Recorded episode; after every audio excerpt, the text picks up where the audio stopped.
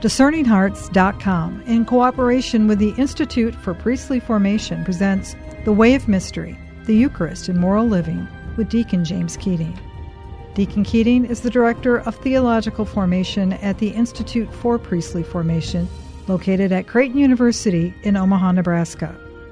He's the author of numerous books, including Remain in Me, Holy Orders, Prayer and Ministry, Spousal Prayer, and The Heart of the Diaconate. Deacon Keating has led more than 400 workshops on moral theology and spirituality and regularly conducts retreats and parish missions. The Way of Mystery, the Eucharist, and Moral Living with Deacon James Keating. I'm your host, Chris McGregor.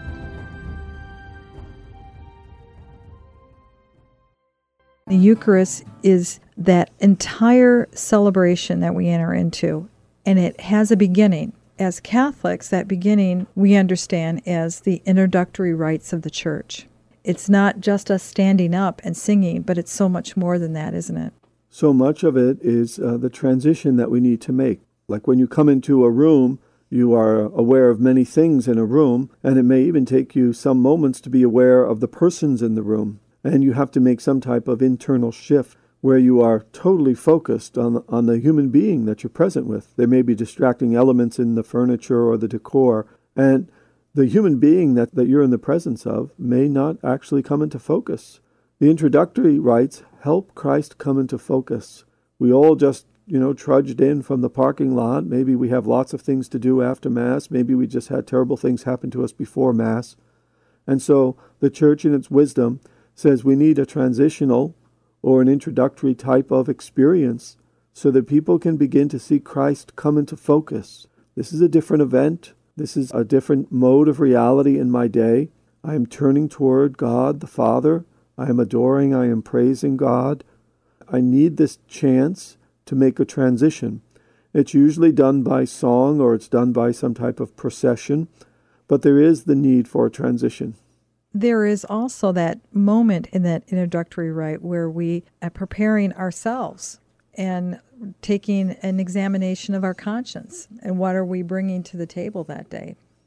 Once we are in this mode of, of, of transition and we realize, or it's coming to our realization, that I am in the holy building, I am in a church building, uh, there's sacred music or there's sacred symbols around me. There are brothers and sisters that have gathered to my left and to my right.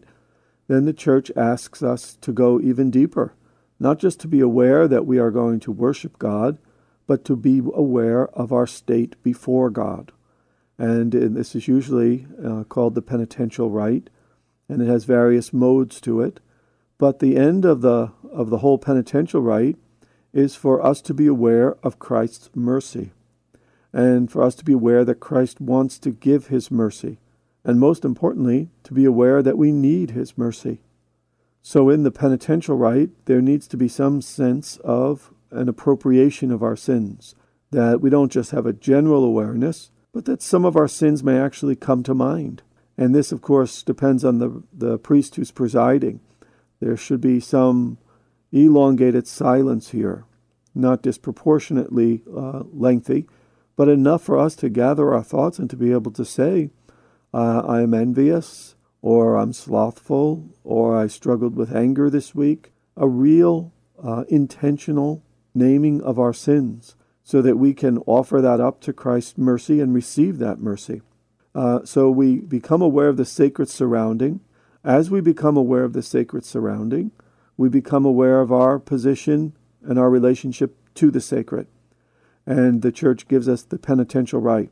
And we should welcome this awareness um, it's good to know that there is the holy and that we have no right to the holy. Uh, God is all holy. We are not. And if we're ever going to have deep communion with God, we need to pass through this purifying moment where I say, Lord, I am not worthy. I am not worthy to have communion with you. But I know your nature and I receive your nature as love. And I am grateful to you, and I praise you for the love that you have given me, and for your desire to cure me, to heal me. I know I have no right to participate in the holy, but you, for some mysterious reason, want to share the holy with me. You want to share it with the entire community.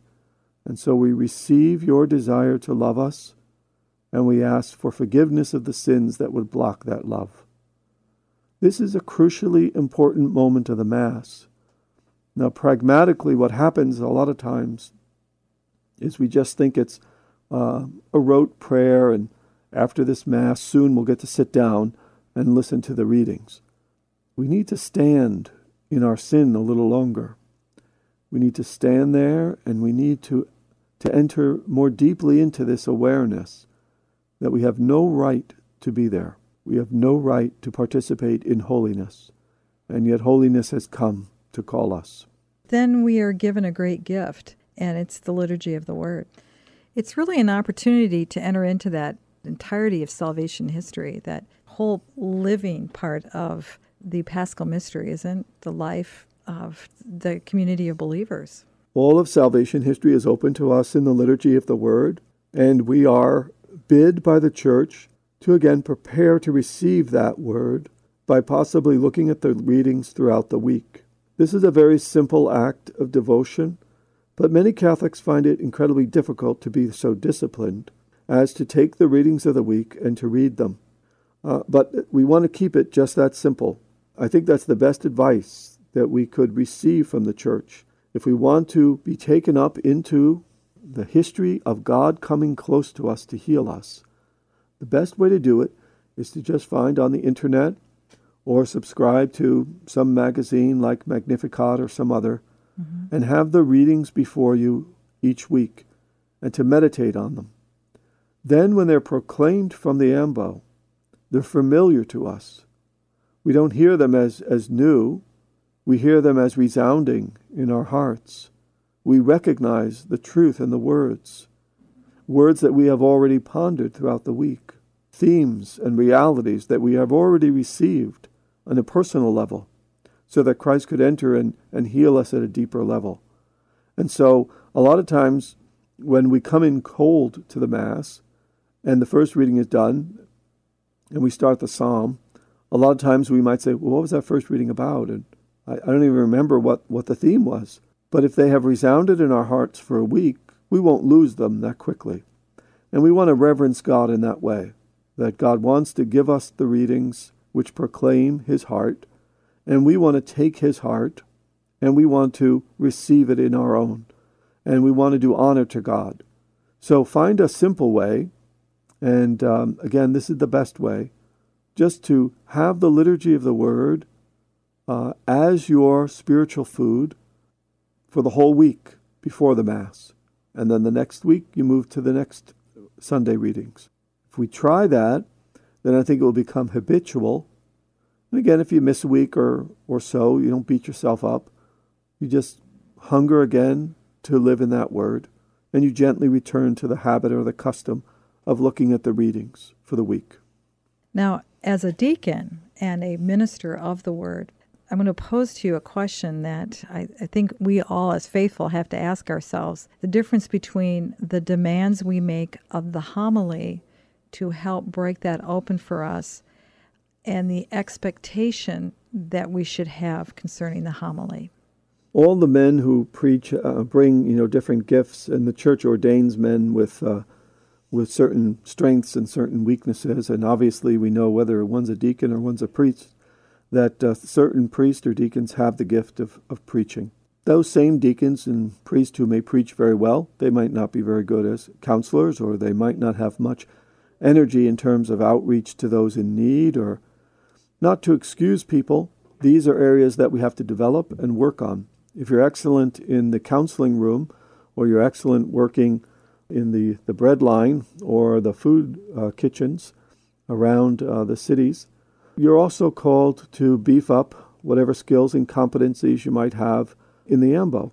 But with all that said, we cannot put too much uh, weight on missing the readings simply because there may be a preacher who's inept mm-hmm. or boring or too long or you know what some people say well those you know he gave three good homilies today uh, there's lots of weaknesses. The word is coming to us, And it's, this is what's so beautiful about meditating on the Word before the Mass. It's the Holy Spirit who's going to stir in your heart what you need to remember. And the preacher will be able to point in a general way, but it's always the Holy Spirit who particularizes the Word of God for your own situation. No homilist can do that. No homilist can particularize it. People always say to the homilist, make it relevant, make it relevant, make it about our real lives. And there will be priests and deacons who are too ethereal, who are too um, theoretical, and they possibly should bring examples uh, into their preaching from real life, so to speak. But at the same time, you cannot ask the impossible of a man. It's only the Holy Spirit who particularizes the readings of the day for you. And it's our obligation to make ourselves available to hear the interior movements of the Holy Spirit by reading the readings of Sunday a week before, or even showing up at Mass a few minutes earlier, and sitting in the pew and opening up the missalette there, and reading their readings before Mass begins. Even that movement of affection for the Word of God will stir the Holy Spirit in you, and the Holy Spirit will then teach you and prompt you to, to make changes in those areas of your life that need changes. So, yes, all homilists must be competent. All homilists must pray their way through their homilies so that as best they can, the Spirit is speaking through them. But no homilist can particularize your own burdens and the healing that's needed. That's where you have to listen at two levels. You have to listen to the word proclaimed and you have to listen to the interior movements of the Spirit. Those two coalescing together will give you the power of the liturgy of the Word. Well, liturgy at its, its root isn't the performance for the people, it is the work of the people, isn't it? And that's where a lot of the activity needs to be uh, focused. People will say, well, the Mass is boring, it's the same every Sunday. Uh, actually, there are a lot of changes in the, in the liturgy of the Eucharist mm-hmm. in terms of prayers, even in terms of music, in terms of even vesture, in terms of movement sometimes. So there are changes. But yes, the emphasis is the work of our interior work that we bring to the Eucharist. There are lots of times that Christ wants to get close to us in the Eucharist, but we haven't done the interior work to make it to enable that communion to happen. And by interior work I mean prayer. By interior work, I mean simple movements of the heart. Lord, I want to attend your Mass today. Help me to receive its truth. Lord, I am afraid of all the things happening in my marriage. Give me wisdom from this Mass to know how to be present to my husband, to my children. Lord, I am afraid I'm incompetent as a husband or as a worker or as a wife. Give me the wisdom at this Mass to know how to become more competent in my roles and in my vocation. In the silence before the Mass, in the silence after the homily, in the silence after receiving communion, little interior prayers like that open up our entire soul to God. And of course, God desires to rush in. That's all God does. God gives God away. That's all God does. And the only way God is stopped from giving God away is by our crispated hearts, our hardened hearts, which will not smooth or soften his entry because we refuse to speak the truth to him. If we speak the truth to him in our hearts, we are doing the work of the liturgy. We cannot place it all upon the priest as an entertainer. He's not an entertainer. He is the one whom Christ has chosen to pray his Mass in. Without the priest, we have no access to the mystery of salvation. It's not entertainment. I was at a, a mega church recently, and I think they seat, seated 13,000 people. And their church basically was an auditorium. Mm-hmm. And their emphasis was on drama and music and acting and plays, which of course can break open the human heart in these emotions at very deep levels. But that's accidental. The emotion is accidental to the Mass. What's essential to the Mass is this availability in the depths and the core, the heart of our heart, as John of the Cross would say. We have to let Christ into the very heart of our heart, the very core of our heart, with these very simple prayers. Don't expect too much entertainment from the Mass. Expect to be changed by the Mass. Don't expect the Mass to be lively in a sense of distracting. Like, oh, isn't this interesting? The Mass is not interesting to the affections. The Mass is the place where we are so open and so willing to be opened by Christ that He comes in through the bread, through the wine, transformed into His own body and blood. He comes into our hearts of hearts and utters the one word that we're all longing to hear I love you. You are mine. I will never leave you. You are saved and you are healed. Now go and give this good news to others. And then we are sent by that same Lord who enters us. We are sent by him to enter the lives of others. The Mass is not entertainment. Don't put a lot of weight on that. The Mass is about God changing us. Do you want to be changed or do you want to be entertained? We'll return in just a moment to The Way of Mystery with Deacon James Keating.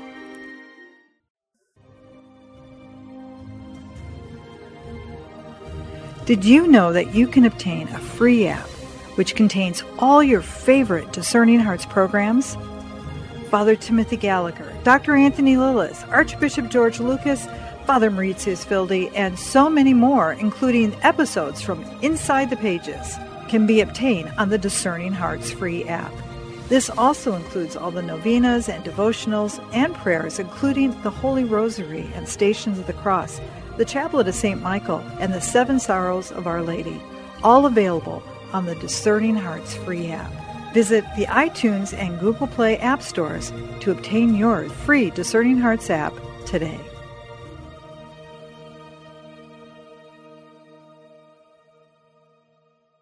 Litany of Humility O Jesus, meek and humble of heart, hear me. From the desire of being esteemed, deliver me, Jesus. From the desire of being loved, deliver me, Jesus. From the desire of being extolled, deliver me, Jesus. From the desire of being honored, deliver me, Jesus. From the desire of being praised, deliver me, Jesus. From the desire of being preferred to others, deliver me, Jesus. From the desire of being consulted, deliver me, Jesus.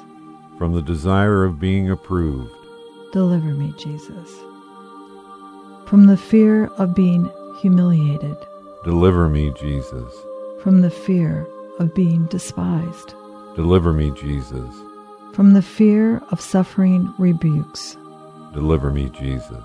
From the fear of being calumniated, deliver me, Jesus from the fear of being forgotten. Deliver me, Jesus. From the fear of being ridiculed. Deliver me, Jesus. From the fear of being wronged. Deliver me, Jesus. From the fear of being suspected. Deliver me, Jesus. That others may be loved more than I. That others may be esteemed more than I.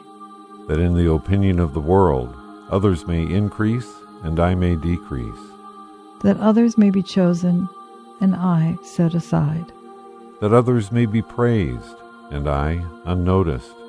That others may be preferred to me in everything. That others may become holier than I, provided that I become as holy as I should. Jesus, grant me the grace to desire it. Amen.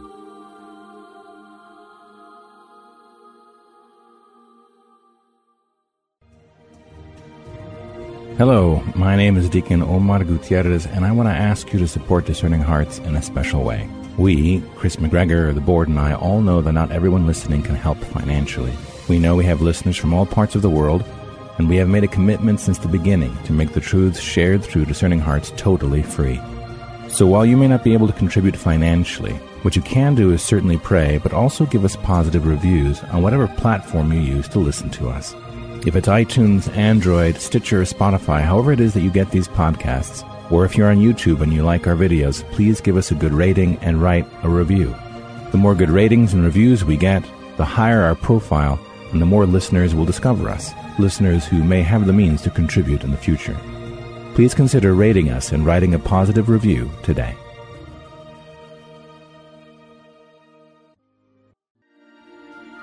We now return to The Way of Mystery with Deacon James Keating.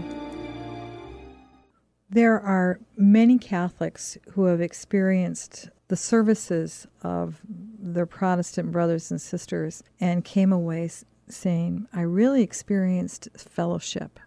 It's something I, I haven't experienced in the Catholic Church. And yet, I find that a very sad statement because what you just talked about in our relationship with Christ and the experience of the Eucharist, that's true fellowship, isn't it? The fruit of that communion or the f- fruit of that intimacy with Christ, if it is to be real, has to be expressed in communion with our brothers and sisters. Again, Teresa of Avila, right, her famous saying, as we noted before, I think, that the only way to tell a true mystic, the only way to tell if someone has truly had this encounter that I'm speaking about, in our heart is if that person is now uh, one who is more charitable toward others. That's all. The fruit of the Mass is charity toward others. We have to admit that in our Catholic culture, we are missing something that so many Protestants experience to their great delight and to their great benefit. Many Protestant churches have not lost Sunday as a place of Christian community. They've established huge churches where their community goes and spends the entire morning, and some well into the afternoon, where food is provided, where entertainment for the children is provided, where they delight and they rest in, in one another's company as fellow Christians. It is to be admitted that in our Catholic parishes, to the great frustration of, of many Catholic leaders, that so many of our people, when the Mass is ended, they run from the campus of the church and they go into very secular events or affairs and, and have no real fellowship with, with other Catholics. And this is a, a weakness, this is an anemia in our church. We have the strength of the priesthood, we have the strength of the real presence, we have the strength of the Mass itself, all the sacraments. But those sacraments are not to be celebrated and then sort of pushed aside the sacraments are to be internalized, and when they are internalized, Christ always pushes us out to our brothers and sisters next to us. He always says, Now go have fellowship with them. In some parishes, this might be occurring. I'm not saying it's universal.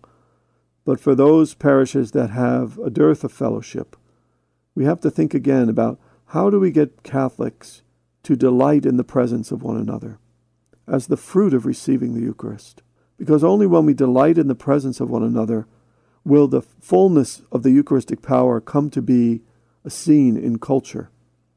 Uh, we can only say to one another, well, you know, you're a doctor too, or you're a lawyer too, or you're a mechanic too. How do you instantiate the Mass? How do you make the Mass fulfilled in your work or in your home? If Catholics never talk at that level, and if we have no fellowship with each other, obviously there's no talking. But if we never talk with each other at that level, then the Mass will remain impotent, or it will remain, not remain, excuse me, it will be, uh, it will become simply a private devotion. It cannot remain impotent, and it was never meant to be a private devotion. And if we have fellowship with each other out of the power of the Mass, then the fullness of the communal understanding of the Mass will come to pass, and the transformation of culture will also come to pass that the Second Vatican Council hoped for. So, whatever we can do, and I know architecturally we're trying to do this, change the way our churches are, gathering spaces, communal spaces, maybe more spaces for adult faith formation, maybe more and more useful spaces for fellowship, for meals together. Whatever we can do to stay, to remain with each other, not just for chit chat, but to remain with each other and to then meditate and to share with one another about what we just received at the Mass will go a long way in making the Catholic presence in culture more articulate and more powerful. The Catholic Church has the sacraments. We were given the Word of God back with great energy and life at the Second Vatican Council. But we still have a lot to learn from our Protestant brothers and sisters on how to be an, a true and authentic fellowship uh, as a result of what we have received in the Word and in the sacrament. The real onus, isn't it, on the disciples? It's on us, the baptized, who have received Christ, to seek out that fellowship. I think sometimes we think it's the pastor's responsibility. Well, he hasn't created a welcoming community. And yet, we're the ones who would be doing the welcoming. Why aren't we taking the initiative? We would be doing the welcoming. And the pastor, to some extent, if we use the fatherhood symbol, uh, when I see my children spontaneously speaking to one another, when they linger over the dinner table and I didn't make them do it, when they are uh, freely choosing to play with each other and speak with each other, as a father, I sit back or I, I stand in the corner of the room and I just I just delight for a few moments in that. I say, look at how my children are enjoying one another. And I didn't really do much to do that. It, it kind of happened because I created an environment, perhaps, where that could happen spontaneously. And I think the father of our parish, the pastor, has the same type of delight. He tries to create the environment where his children, the children of God, will want to stay with each other in an anticipation of heaven, in an anticipation of eternal fellowship. And he'll delight when they do. And so it's not his problem that we don't want to stay together. He's trying to create the environment. Our problem is that we think we have better things to do.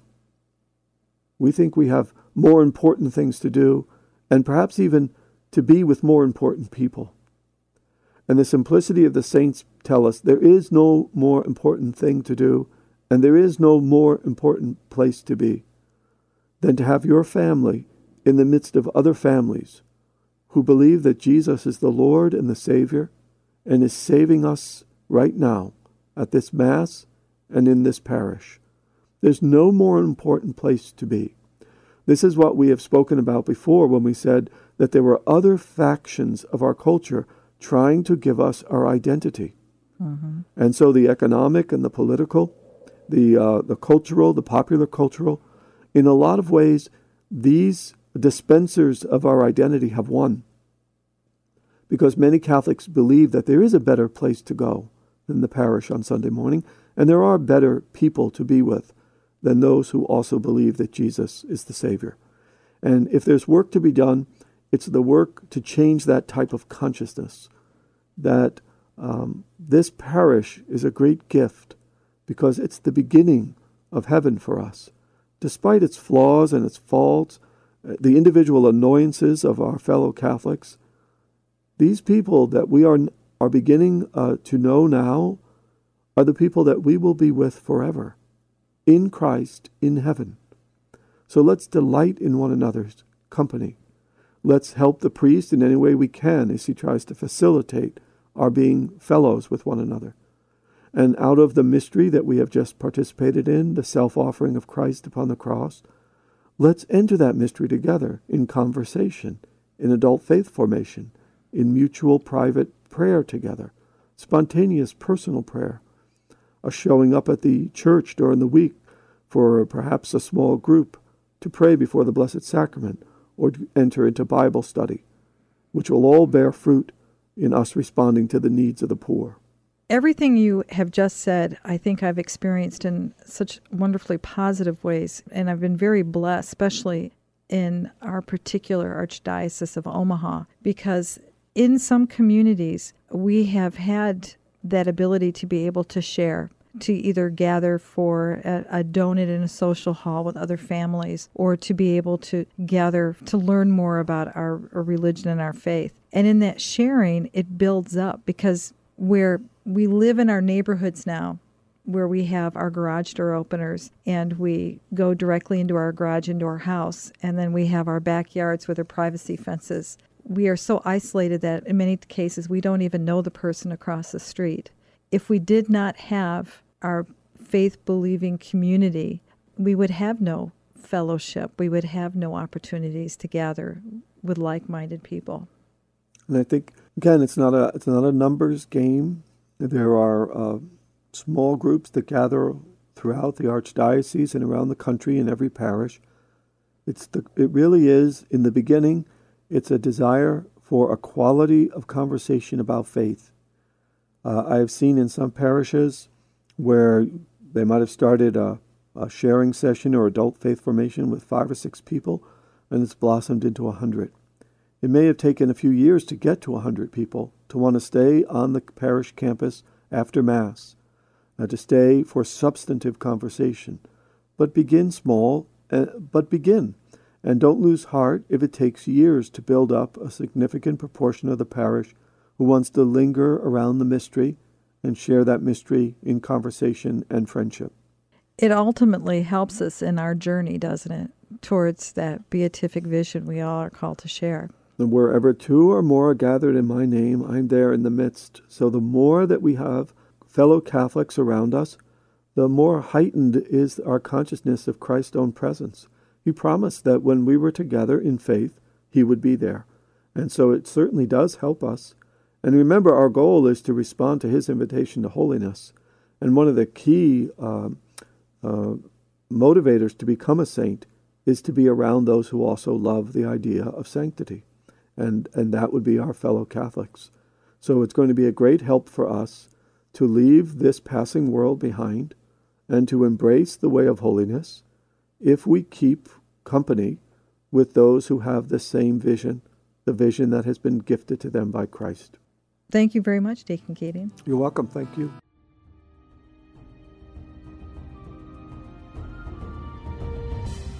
You've been listening to The Way of Mystery, the Eucharist and Moral Living with Deacon James Keating. To hear and or to download this conversation, along with hundreds of other spiritual formation programs, visit discerninghearts.com. This has been a production of Discerning Hearts in cooperation with the Institute for Priestly Formation. I'm your host, Kris McGregor. We hope that if this has been helpful for you, that you will first pray for our mission, and if you feel us worthy, consider a charitable donation, which is fully tax deductible to help support our efforts. But most of all, we pray that you will tell a friend about discerninghearts.com and join us next time for The Way of Mystery, the Eucharist and Moral Living with Deacon James Keating.